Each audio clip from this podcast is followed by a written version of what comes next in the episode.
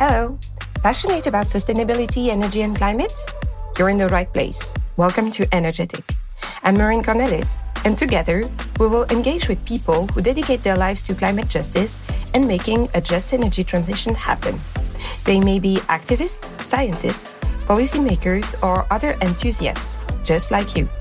Let the life stories and insights inspire you to build a better future for people and the planet. One of the unstoppable forces behind Energy Cities. With her boundless energy and expertise, she has been in charge of advocacy and communication at Energy Cities since 2018. Sara is on a mission to raise awareness about the incredible potential of local renewable energy. Not only that, but she's also spearheads Energy City's hub on community energy, bringing together like minded individuals who are paving the way for a sustainable future. Sara first made waves in the Directorate General for the Environment of the European Commission and later took her talents to the Joint Research Centre. But it's at Energy Cities where Sara's passion truly comes alive. Fueled by her unwavering dedication to sustainability, she wholeheartedly believes in the power of decentralized renewables to transform our world into a greener paradise. Join Sara on an electrifying journey as she shines the spotlight on the incredible people behind Energy Cities. Sara, welcome to Energ'ethic. Thank you, Mary. I'm very happy to be here. So, uh, Sara, what led you to become an advocate for energy communities and the transition to renewable energy? So, let's say at the very beginning, mine was just a, um, a willingness to do something for uh, sustainability, for uh, powering a more a greener world. uh, it started a bit in university, where I was part of the co-founder of uh, a student association working on sustainability. And then little by little, I decided that this was something that I could really become in my work.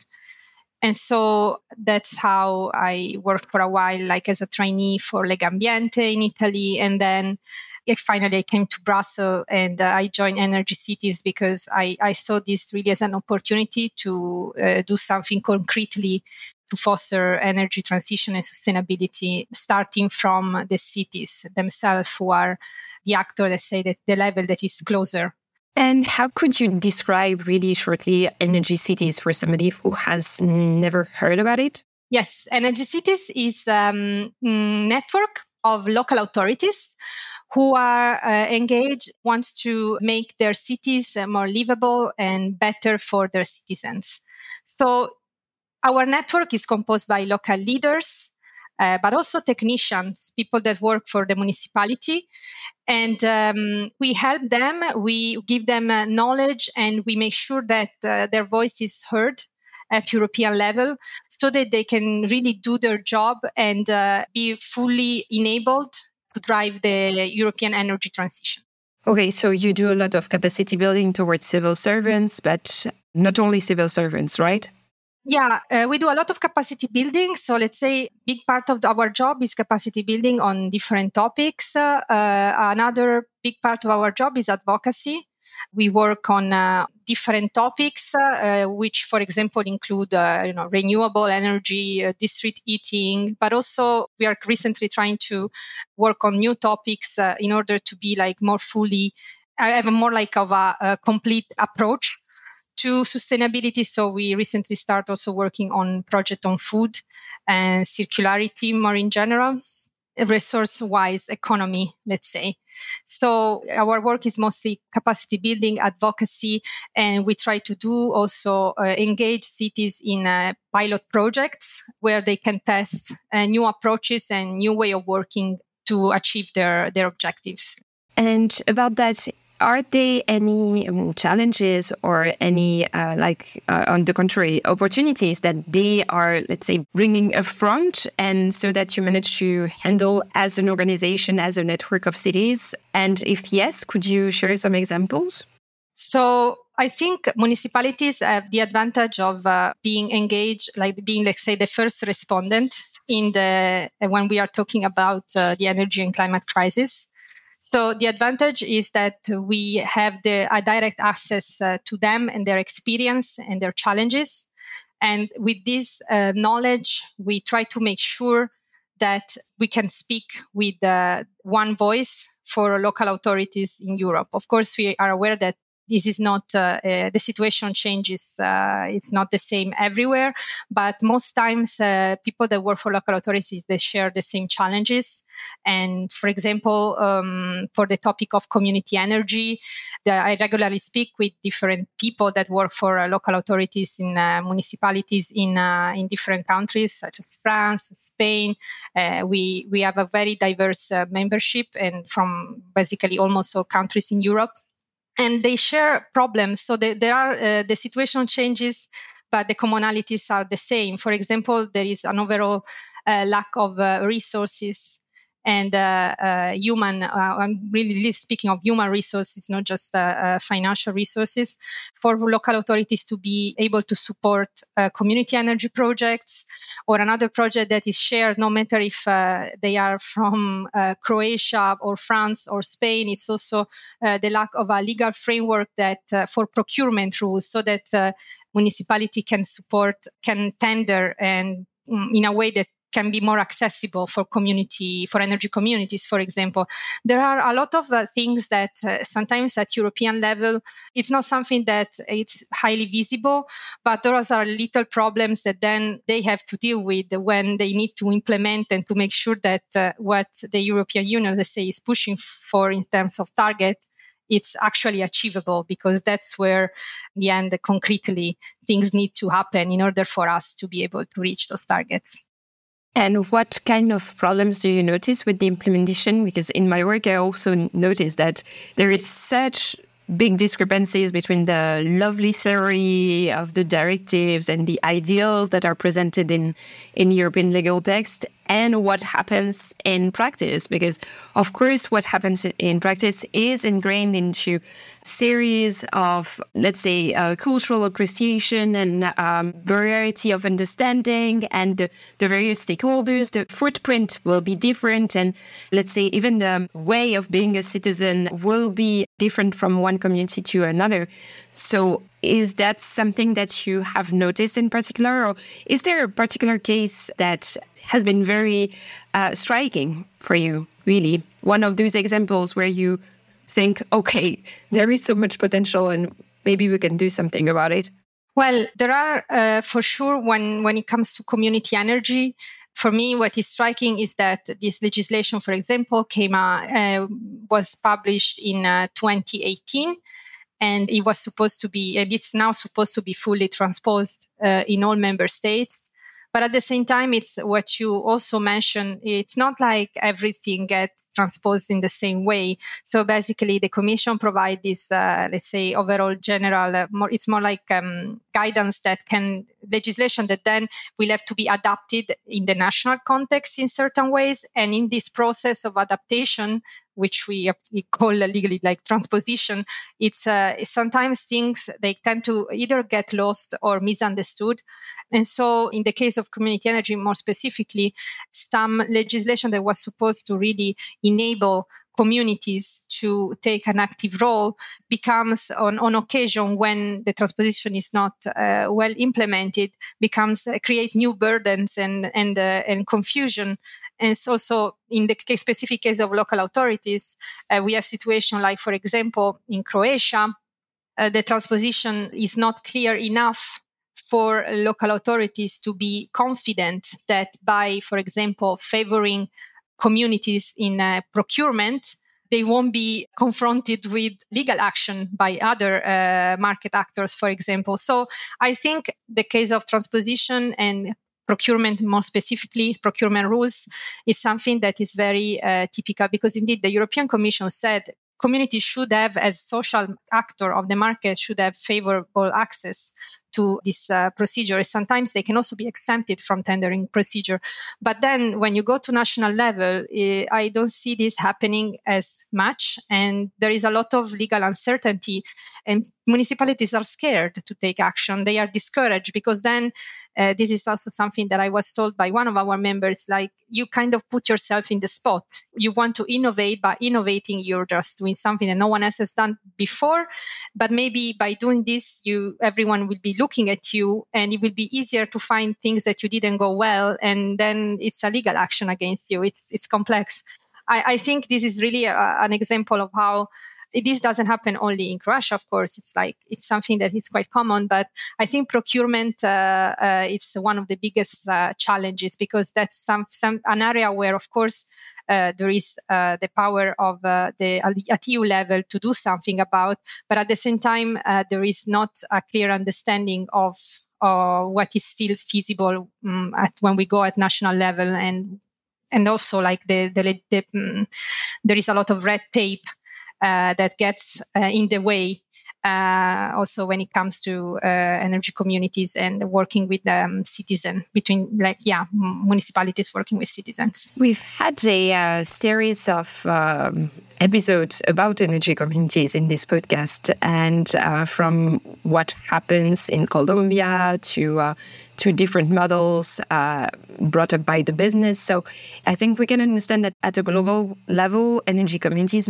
can mean a lot of different things but what is certain is that you have this idea of having a broader participation of citizens. And it's true that as municipalities or cities, it's the citizens are the, the people who make together the, the cities. And that would be quite a natural place for energy communities to develop somehow.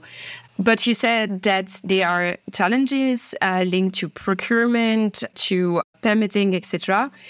And that actually expose a lot the promoters of this project. But what have you noticed as their main drivers? Because you are also the coordinator of the Energy Cities Hub on community energy. So you have such a good understanding of what is in the mind of decision makers at the local level. So, what are their motivation? What is behind actually the, this idea to, and this willingness to expose yourself no matter what? Well, I think working on community energy at local level has uh, advantages that go beyond the need of local authority, of course, to access uh, renewable energy and to have more renewables installed on their territory. So often community energy doesn't bring exclusively let's say environmental uh, sustainability benefits and uh, uh, green energy. So it's not just about that. It also provides social benefits. So basically thanks to energy communities sharing energy for example can provide a solution to problems such as uh, energy poverty.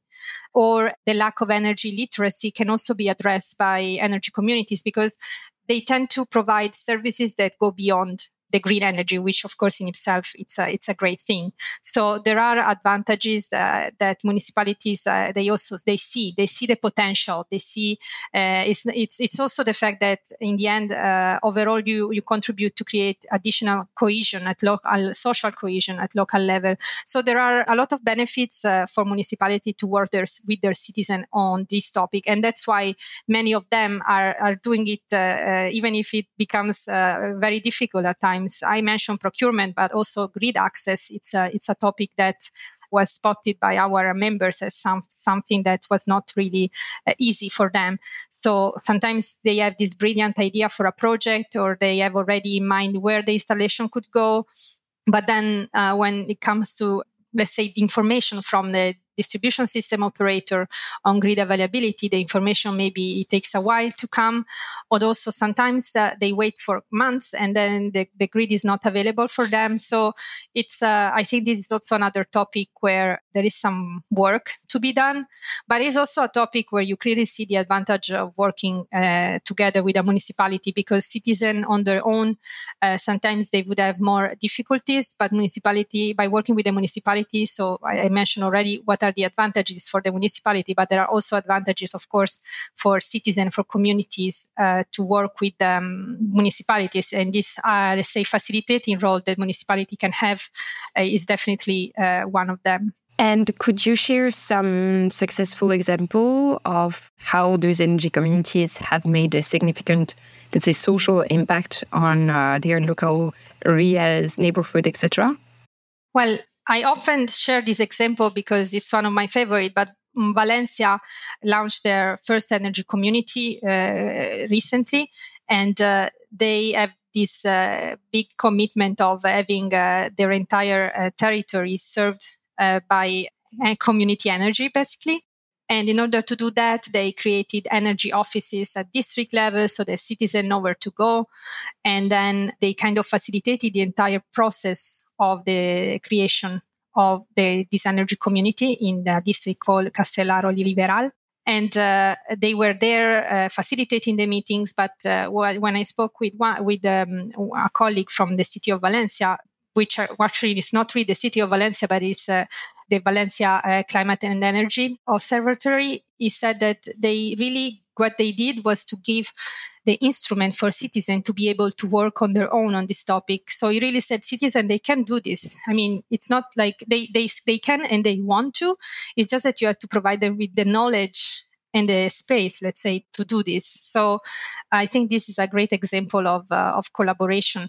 And this providing citizens with knowledge is something that I think the municipality is always willing to do when the resources are there for them to do so. And I'm telling you this because it's not the first municipality that uh, provided this energy office. Even in Croatia, for example, our member Poreč, they opened uh, quite recently a Sunny office where they provide information to citizens about everything related to solar energy so that citizens might want to even just install solar power on the roof, but they have a place where they can go and get information. Sometimes it's not just, uh, of course, community energy, but it's also about active citizenship, uh, active energy citizenship, let's say.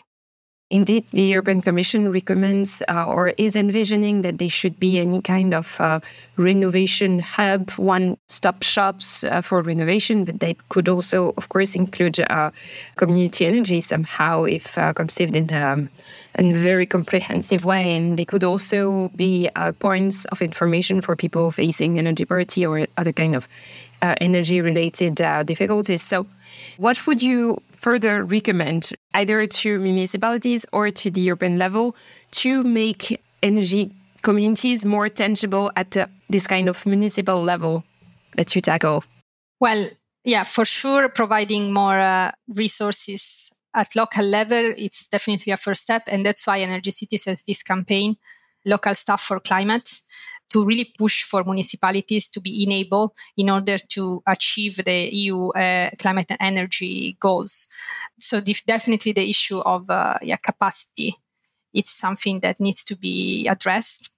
Then, of course, it's also a question of uh, uh making sure that municipalities have a seat at the table when it comes to uh, taking decision that uh, for which they will be involved in terms of, let's say, implementation. It's not just uh, about setting a target and then saying, okay, we will, uh, we will do it, but we won't basically uh, uh give them the instrument in order to, to act. I think it's important that uh, municipalities are also involved in decision making, making process. And for example, in the new renewable energy directive, uh, there is this obligation to define priority areas, uh, acceleration areas, where, for example, the permitting uh, for renewable energy projects will be quicker.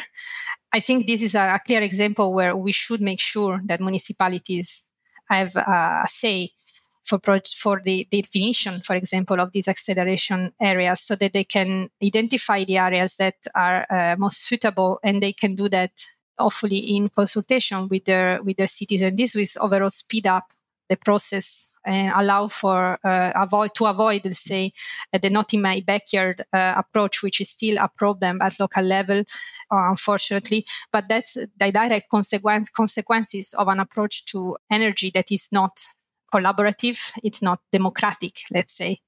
And hopefully, uh, this is also an aspect that can be addressed uh, in the future. Of course, there is the question also of uh, representativity. Having, when you say democratic, you, it supposes that everybody should have uh, a voice and should be heard independently of their um, profile. And um, in particular, when we prepared this uh, conversation, you mentioned the question of gender related challenges uh, in the energy sector. So, what is your view on, on this? As Sara, not Sara of Energy uh, Cities. And what is your vision on how to make the energy cities, energy community, but also, let's say, the Brussels bubble where decision making happens a little bit more gender friendly, gender inclusive? Yeah. Well, when we speak about uh, community uh, energy, I am part myself of a energy cooperative that just started in Brussels. It's called BruPower. And uh, I find myself, for example, uh, talking with the people in the organization, and they tell me, "Well, we don't have a lot of women, uh, so they're in the core group." And it's also true that when I attended the latest annual uh, event of REScoop EU, uh, this topic of gender inclusiveness uh, was very high on, on, the list. It's true that sometimes we tend to often the same people in the room or at least the same category of people. And that is also why, for a while, community energy was seen as something that was uh, just for the rich, basically. A bit is because the topic of energy itself, it's, uh, it's not an easy one. Uh, so even for me, that uh, at the beginning, uh, when I first joined Energy City, I had, n- never worked on this topic before. It's not something that you're super comfortable to uh, speak about when just arrived. Uh, so overall, it's not an easy topic. It's very technical, and as you know, I mean, the, the, issue of women in science, it's not. It's again another issue that is linked with this. But then it's also that I think it's, it's difficult to, I mean, this is something, inclusivity is something that you really need to think about when you set up your project in order to uh, adopt certain actions as uh, certain strategies to really make sure that everyone can attend. And on this, some energy communities are already trying to do that. For example, by I don't know having a, a day uh, a healthcare professional or kids uh, babysitting services during in their in their meetings so that the parents they can come or if there is a single parent they can come. So there are little things that are starting to happen because there is this discussion this ongoing dis- discussion on inclusiveness and uh, inclusivity. So things are, are moving. Uh, in energy cities ourselves uh, we have a gender quality plan, something that make just to make sure that everyone is able to have the same type of opportunity and to uh, also uh, so that every situation is taken into account. But then you see in, in energy cities, we also have a female uh, uh, director, let's say. So it's also something that definitely uh, plays a role. The management style is very different. And I think this is overall uh, a great advantage for us as an, as an organization.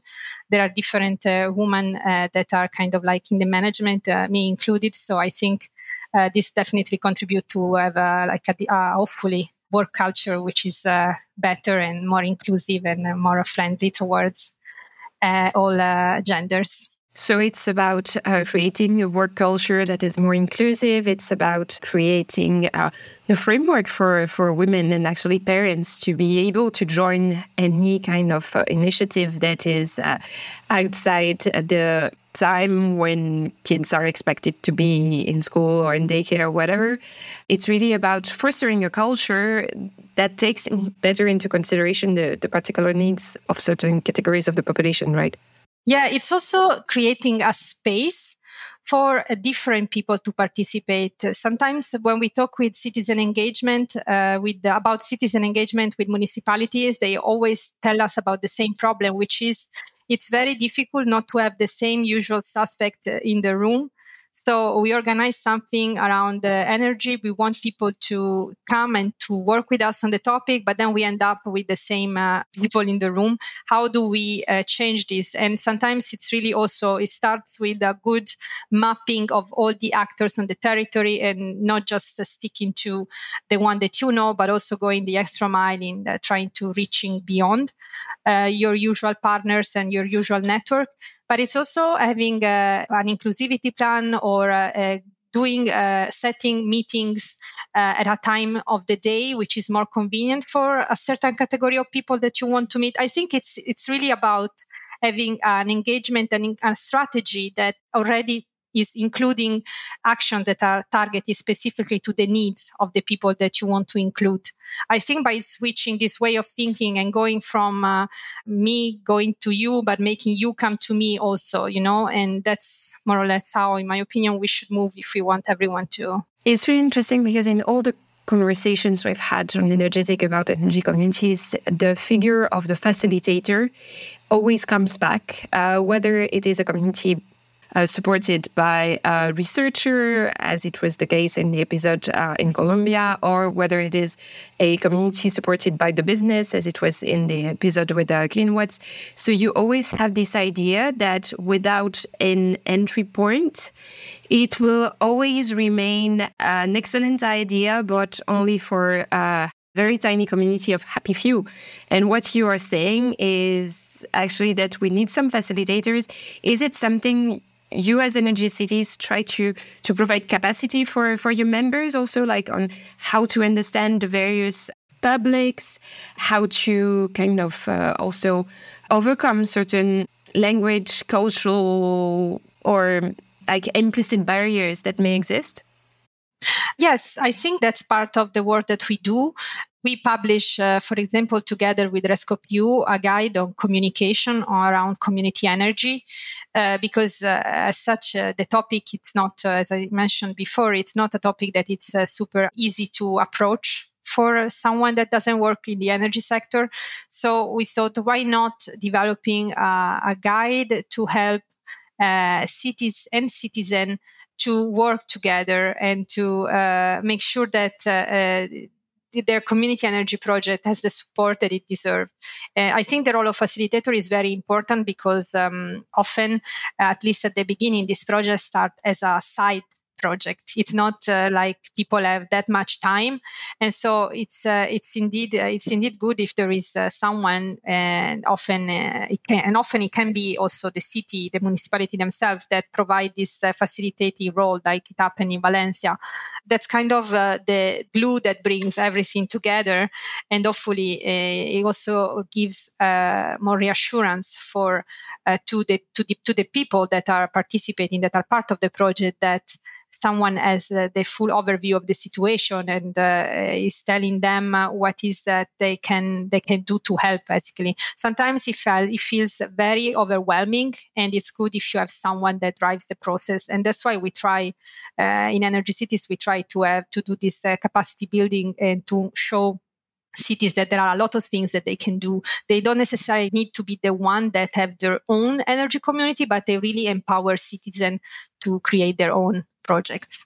So, do you consider yourself as a facilitator really for the community energy uh, between uh, EU legislation and and municipalities somehow? Are you the empowerer? well, it's a big word, but we definitely do our best and uh, provide the cities with the knowledge that they need on this topic. I'm, I'm luckily we are not the only one, but uh, the the hope is that uh, by uh, providing cities with uh, with this uh, this capacity, this uh, this knowledge, they are also enabled to take action, and then they can have the same role with their citizen.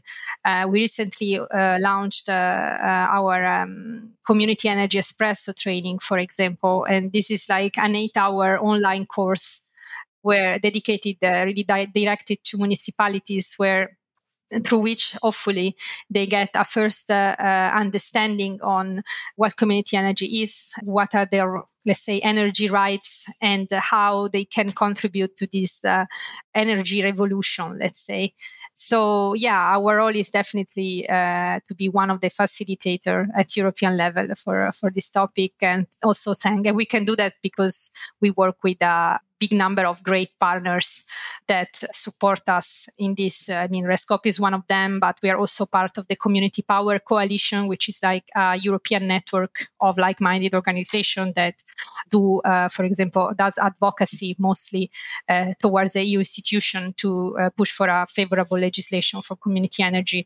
I think indeed it's good that uh, we are never alone and we can always count on our partners so that we do our best and provide the knowledge to municipalities. And is this eight hour uh, training available to everyone, or is it just for the members of Energy Cities? Our community energy espresso training is open to every municipalities. Uh, we really thought uh, about um, European municipalities for this training in particular because we provide a lot of information on the European context, European legislation, let's say. But the truth is that we also got requests to participate from municipalities that are not from the European Union, and it's okay. I think as long as you're a local authority, this training might be useful for you it's mostly to provide municipalities with um, some first uh, knowledge on the topic so that they can then get more specific knowledge hopefully at national level because we still uh, it's still uh, we are still talking about a training in english.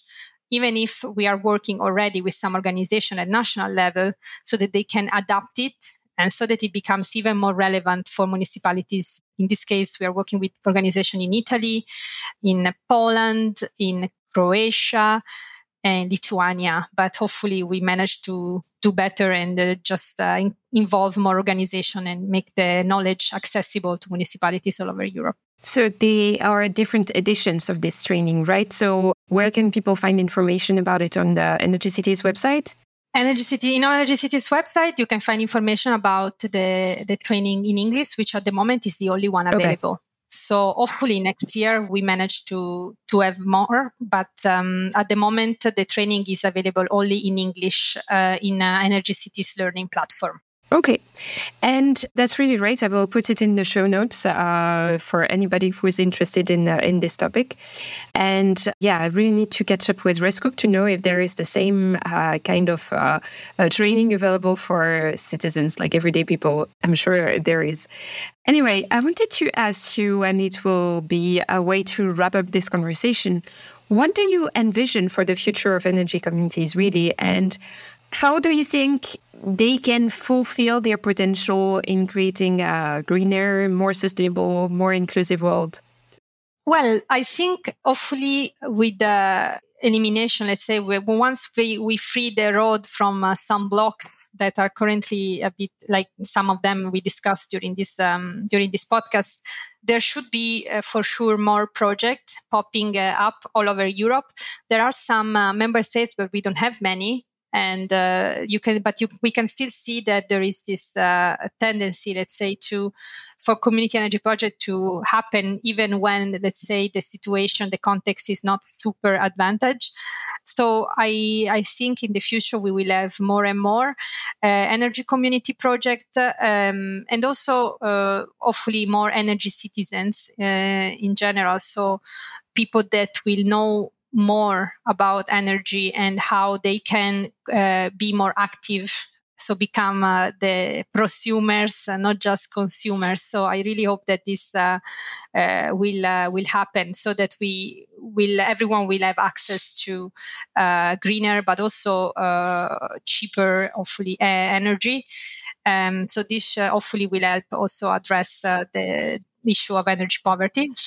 Then i think that energy communities uh, uh, will be able to better fulfill their role and be really one of the green arm for Europe when there will be more knowledge about their potential. So at the moment, uh, the community energy topic is, it, it seems like we're always talking about it.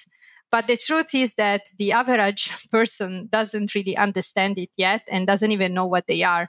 I mean, you speak with uh, your family, with people that are not uh, working on the energy topic and they don't know uh, what an energy community is. So I really hope that there is a lot of uh, still uh, knowledge uh, to be shared and uh, a lot of uh, road to before we really have this concept clear for everyone so that hopefully more people will be able to participate. So it's not just about making sure that um, community energy is understood, but it's also making sure that uh, citizens are more knowledgeable on the topic of energy. And for this, it's also something that like podcasts like yours uh, uh contribute to. I guess it's a really wide uh, spreading the knowledge on on the energy, uh, so that it doesn't stay as a topic that it's only for expert and energy companies to to understand. I think, uh, yeah, by in the, the end, it's, it's all about making energy more democratic. Uh, because as I recently was told, uh, energy is power and it's not just electricity in the electricity sense. It's a power. It's also democratic power, political power. So it, as soon as we democratize it, then we will have more concept, more uh, uh such as energy communities in Europe. Yeah, so uh, energy is really an instrument to build uh, more resilient and democratic societies that better in- acknowledge the power citizens really have, and uh, citizens really in the sense of people getting together to build a future that is more alike and that is more um, positive, really, for them and for the rest of the community. Thank you so much, Sara. It's it's been such an informative uh, episode. I learned a lot. Uh, so thank you so much. Anything you want to share before we, we wrap this uh, podcast up?